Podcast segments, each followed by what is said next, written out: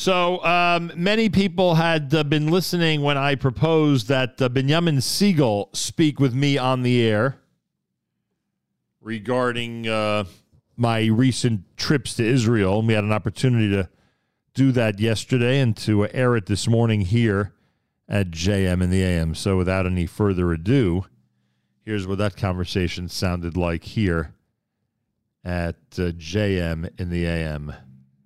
JM in the AM on a Monday morning, and I am uh, privileged and honored to have a special partner in our studio to conduct a conversation about some of the things that I experienced in Israel recently. Uh, some of you may have been tuned in when I got into the discussion on the air in Israel about who would be an appropriate person to speak to me about um, what I saw, heard, and felt in Israel. And many people recommended and suggested Binyamin Segal. And sure enough, Binyamin Segal is here. Good morning, Binyamin. Good morning. Thank you so much for having me. It's you- a pleasure to be here.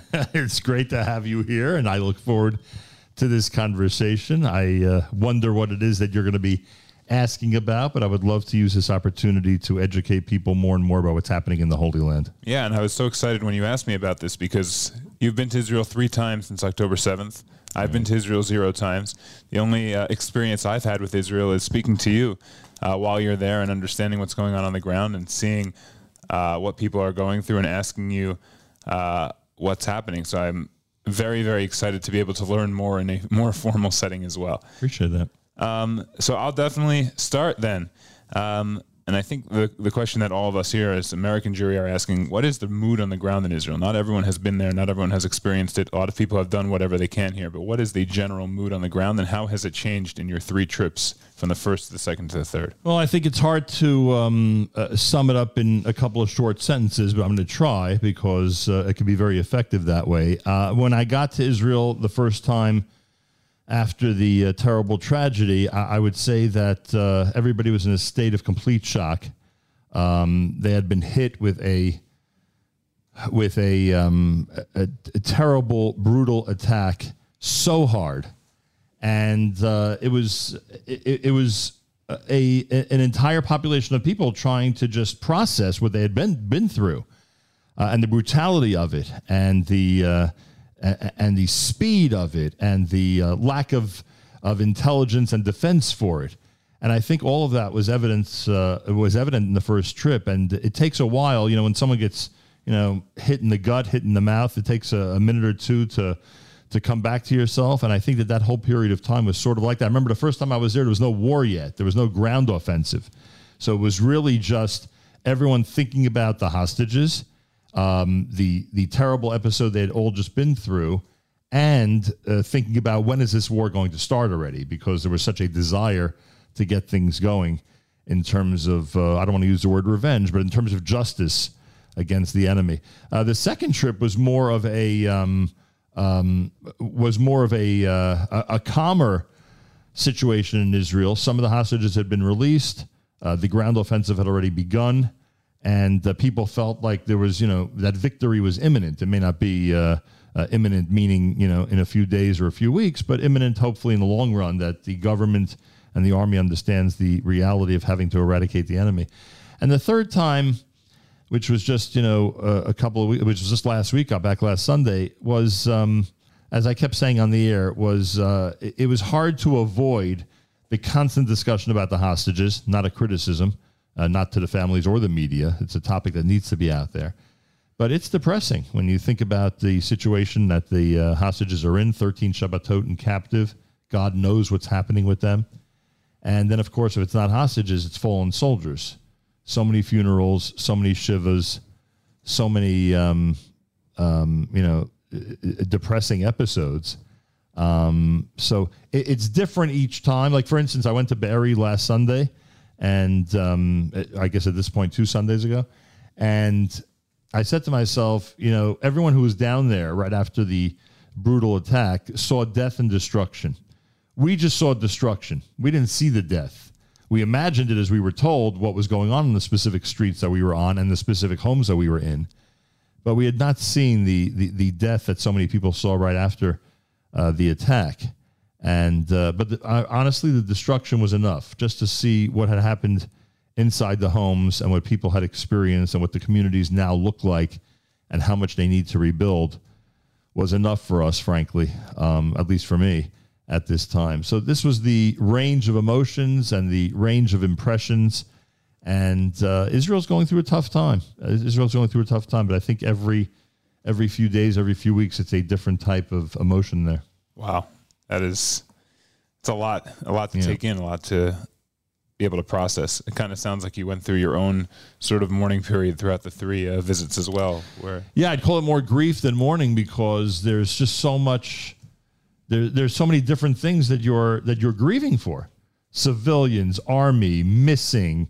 Um, you know, just the whole idea of being, uh, you know, victims of a surprise attack. There's just so much going on, and the future. You worry about what the future holds, and everyone has an opinion. so it's a. Uh, it, it is a full range of emotions, no doubt. What is the mood politically there? Is it uh, everyone wants a change right now, or is everyone kind of uh, understanding that we have to get through this war and we'll figure it out later? I think that. Um, you know, in all fairness, a lot of people do the whole we should get through the war and worry about that later. I don't know if that's fair because I think people want to be reassured that in the future there'll be strong leadership, right. That there's someone coming up in the ranks, whether we've heard of them till this point or not, who's going to be able to navigate the situation. I mean, frankly, don't you think that at this point, no matter where you are in the political spectrum, we have to have someone leading Israel that at least can give the impression that they are a unifier? You know, at least give the, you know, the spirit to the country that, you know, we have this tremendous achdus, we have all this unity that we've all been experiencing. Let's try to maintain some of that as we go forward politically. And I don't know if that person is on the political is in the political arena yet in Israel. I have no idea. They might be, they may not be. But I don't know if it's fair. People always say, you know, let's deal with the war now, and then we'll deal with the investigations and this and that. I mean, I was one of the people who called for the prime minister to resign immediately. I thought it I thought that would be the best for the country. Okay, I don't know if I was right or not. A lot of, a lot of experts say I was wrong, but um, but I, I, I think it is fair that people you know think about. Um, what the future holds. You know, it's funny. The, just last week, the prime minister insisted that he's not leaving his position. I said to myself, you know, like if if we really are going to do what's best for the country now, wouldn't it be better not to say things like that?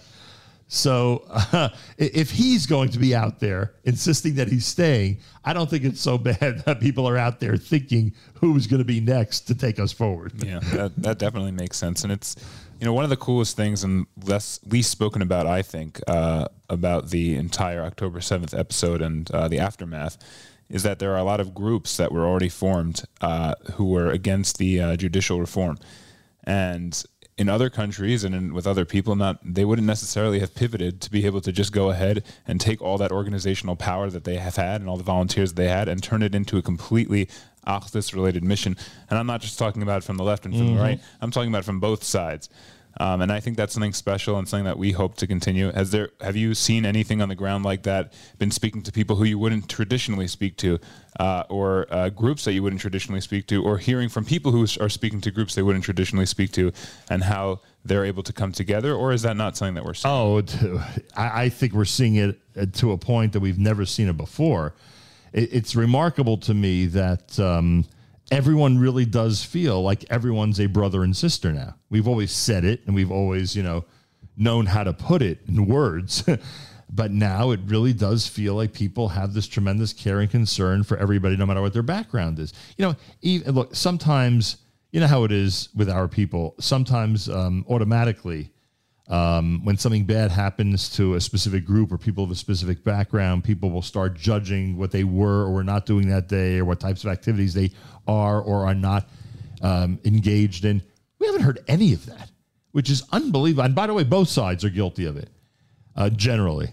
We haven't heard a word of that, which I think is incredible. And, and you know, people lament already, oh, this feeling of unity is not going to last. I hate to tell you, uh, or I'd love to tell you, I don't know if it's, it may not last to the degree that we have it now, but it, it would be impossible for me to believe that a remnant of this is not going to stick around, that some aspect of this unified effort is not going to, yeah, there'll be political fights and there'll be arguments and there may be rallies and protests again, you know, against each other someday, who knows.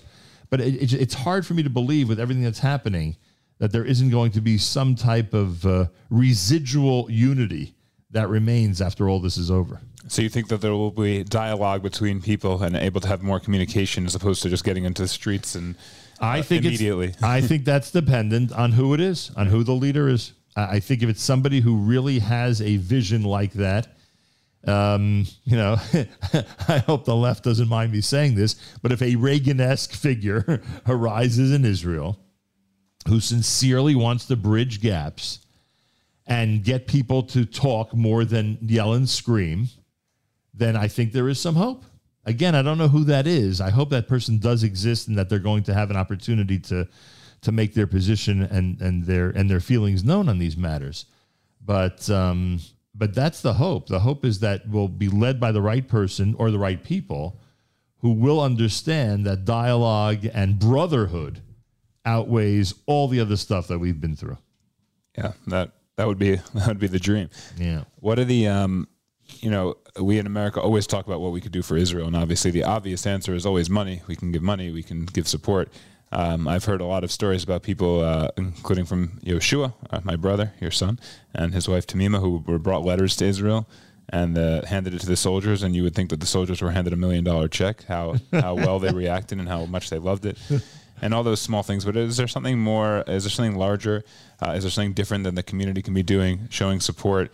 Um, being there for people, uh, traveling there, talking to people in Israel, checking in on your family. Is there anything that they could be doing that's Well, I think people are help. checking in on their family and friends. Yeah. You know, thank God. I, I wish they'd be traveling more. I think it's a, uh, you know, sometimes you're in a you're you know there during the week where there's a lot of people. You think, oh wow, look how much you know travel's back, tourism's back. But I don't think that's true tourism uh, to the level that we need it. Um, I hope that that returns. Um, during wartime, it's hard to expect it, but I hope it returns. But it's funny with the soldiers because when I when I saw the soldiers on the first trip, and I and I asked them about the letters, you know, and they- they spoke about how meaningful it was to them. And back then, I had the same reaction. I was like, you don't just toss them in the garbage. like, you know, why on earth do you want letters from people in America? No, they they hang them up on the bulletin boards of the base, you know, in the uh, in the mess tent, so to speak, so everyone could see them. Some of them actually go to sleep with some of these letters next to them, like they feel a tremendous connection to the children and to the adults around the world who are communicating with them and reassuring them and blessing them, etc. That that's unbelievable. Look, what what could people do? I would lo- aside from the money, which you you know you noted is pretty significant, thank God. Uh, I would love for people to do more advocacy in Washington and on a local level. Uh, I don't know how we can't um, mobilize. I don't know why we're not mobilizing, you know, um, people in every community in the United States to call the Red Cross every day. Uh, and again, you know, I know the Red Cross. Many people say that it's, you know, a, a, as we say in Hebrew, a bracha levatala.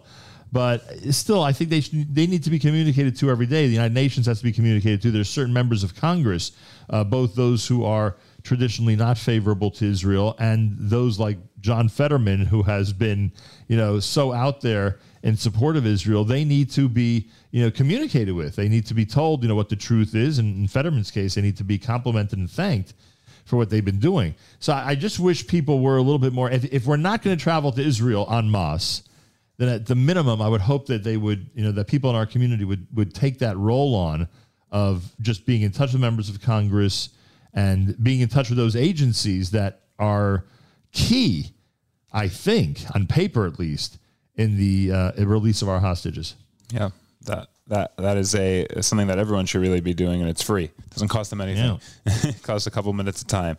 Everyone could find a few minutes to do that, and it's really really important. Uh, both the positive and the negative, by the way. They should you should be calling to think also because there is no, nothing that. Uh, you know they want to hear more is that when they're in a tough position and taking a really really strong stance and a sometimes unpopular opinion uh, in this country now unfortunately they should be thanked for their stance No question. um, I want to pivot a little bit and just ask uh, specifically about your trip. And there are a lot of missions going to Israel now uh, from the states, and it's really, really amazing. Uh, I know a lot of people who have went on these missions, and they've you know talked about how life changing it is. Uh, you've gone on your own sort of mission. Uh, it's unique in that it's uh, your own with your, uh, you know, you, you bring 20,000 or however many people are, are there every single day with you, uh, tens of thousands of people with you um, every single day uh, on your mission. Uh, what was the most uh, impactful moment of all three trips and one that you carry with you today? Oh boy. Um, Well, it's hard not to, you know, mention the visit to Be'eri and to Sderot. Sderot, uh, uh, because I'd been there so many times and I've seen the community there so active. And I've passed that police station dozens of times, and now it's completely flooded. There's nothing there on that plot. Uh, so that's that's you know that's difficult. Um, I, I, saw pictures of uh, which I think the New York Times printed, if I'm not mistaken, uh, pictures of people being killed in Sderot at a certain bus stop area, uh, literally just gunned down by the enemy. So I was there. I was there on the spot, and I think that that was maybe those maybe that's the answer to your question. Those moments where I saw where the terrorists breached the gate in Be'eri, and I was standing on the street where they had no more room in the cars that were that were kidnapping people, so they just murdered them on the spot. Um, you know, those for some reason that 3D experience of seeing the beautiful neighborhood and what's happened to it. That to me was was very very impactful. Even with being inside the safe rooms that people were killed in, and being in homes that were you know bulldozed so that the enemy can get to the to the uh, to our brothers and sisters, and, and all these and all those were believe me they left an impression. But that whole 3D approach, you know, not seeing it in video or picture form, but being there on the street and imagining what had gone on there, being told what had gone on there, and then you know seeing it somewhat in front of you, um, it was a tremendous impact. Um, I think my interview with the Israeli soldiers was a yeah, you know, was something that was very meaningful. The, seeing the spirit of um, of this generation of both Israeli and Americans who are now serving in the IDF is pretty remarkable. Um, and that was uh, certainly impactful. Um, a lot of great moments. The Pollard interview and Tzvi Kelly explaining all of this to us because he's such an expert on how Arabs think, and uh, you know, and, and is an expert at telling us how we have no idea how they think. so that was really cool. Um, those are some of the highlights. Wow. So I think one of the things that uh, has been less spoken about, or people have not, uh, I have not heard about it as much, is that there are both ki- there are kids, very young kids in Israel, and that there is a next generation that's about to go into the army. Um, and I think that that could be very scary for parents in Israel, for kids, for American parents whose kids want to make Aliyah. Um, you know, in a lot of ways, the last 20 years going into the army was a really amazing, beautiful thing, but it was a little less scary in that we weren't in an active war. Um, is there a message that you can take from the people of Israel, especially to American parents uh, whose kids are about to go into the army or, or are going to go in March, uh, which is a big time to uh, uh join? Uh, is there something that you could say to them about uh, any sort of chizuk or well, I mean, positive message. I, first of all, I'm uncomfortable with this because I've never had that um, experience of not sleeping at night. Right. Um, which I it, and I know people say you know it's cliche-ish, but I have friends in Israel with kids in the army, and it's literal. It is very hard for them to sleep at night, especially the mothers. Yeah. And who could blame them? Um, and there have been conflicts in the last, you know, many years, even before this, where where you know we've lost soldiers, and yeah. it's and it's devastating. Um, but I would the only chizuk or the only observation I can make that would be at all um, comforting, I don't even know if that's the right word, is that the spirit of the youngsters who are in the army is off the charts. it, it is absolutely remarkable. You would think that there'd be an ounce of fear in some of them. And their resolve is just amazing. And I think it's like this all the time, but now it's on steroids. Um, you know, Tzvi Kelly in the conversation that we had, um, I, I, said to him that you've been quoted as saying that uh, that that you've observed that this group of soldiers is committed to this effort at a level you've never seen before. Yeah. And he said that this group of soldiers was born it was born before they were able to um, remember the Oslo Accords. They, they, they were born in an era post Oslo Accords, disengagement time, and all they ever heard about was. Uh, uh, they never heard of peace treaties. All they ever heard about was bus bombings and terror attacks, and you know every day waking up to more disaster and therefore they're very determined to go ahead and, and win this thing. Uh, unlike some of the commanders, he said, who are of an older age and still and still can't shake the education they were given about the possibility of a two-state solution, etc. All right, so he's from a certain uh, vantage point, so that's how he put it. Uh, but I think that the you, you can't deny the unbelievable um, spirit and resolve, uh, commitment that this group of soldiers has at every level, at every single level, whether they, they're 18 or they're 22 or, or they're in the Air Force or they're behind a computer or they're in Hebron doing Miluim because others who are normally in Hebron doing Shmirah have to go to Gaza, et cetera, et cetera, et cetera. And the list goes on and on.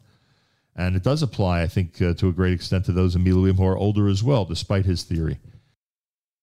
One of the things that we've been uh, that I, I, know you have a very very strong relationship with Nefesh B'Nefesh and all that they do and everything that they've uh, accomplished, and it's really amazing. Uh, and I've heard rumors about the uptick in Aliyah applications. Uh, is that true? And is that something that's uh, that on the ground people are talking about and people are thinking about, and what is their reaction to it? Well, it's definitely true. The numbers bear it out every single time there's a conflict. Imagine this a full scale war. The numbers are way up. Um, I think both Israelis and Anglos living in Israel uh, as opposed to making fun of us for, you know, for for this tremendous increase in interest to move to Israel. I think they're they're sort of telling us uh, or suggesting to us, why aren't you here already? Like, look what's happening. You know, this is this is the uh, uh, the ultimate is to eventually get to Israel. Now you have to make that move, and I think that that's been their attitude. At least that's what I have felt. Nobody's really making fun. If anything, they're just encouraging people to, you know, they're they're afraid for us. They're worried about us it is a precarious situation here in the United States, and they're concerned about that. Um, so that's the first thing I would say. And um, it's reminiscent to me of when there, there was this Ethiopian young exchange student, uh, a Jewish Ethiopian, at our Shabbos table, and he was describing to us all the trials and tribulations of getting his family to Israel, of them trying to go through the Aliyah process and they weren't allowed to. And hopefully, eventually, they will, which eventually they did months or years later. And he sat there at the Shabbos table saying to us, Why are you here? like, I, I, just, I don't understand it. You have an opportunity to be in Israel easily. I, I just explained to me why you're, and he was totally sincere, like baffled by the whole thing. like, he just couldn't, he couldn't process how he's sitting in a Jewish home in the United States. We're telling him that we could leave in days if we wanted to.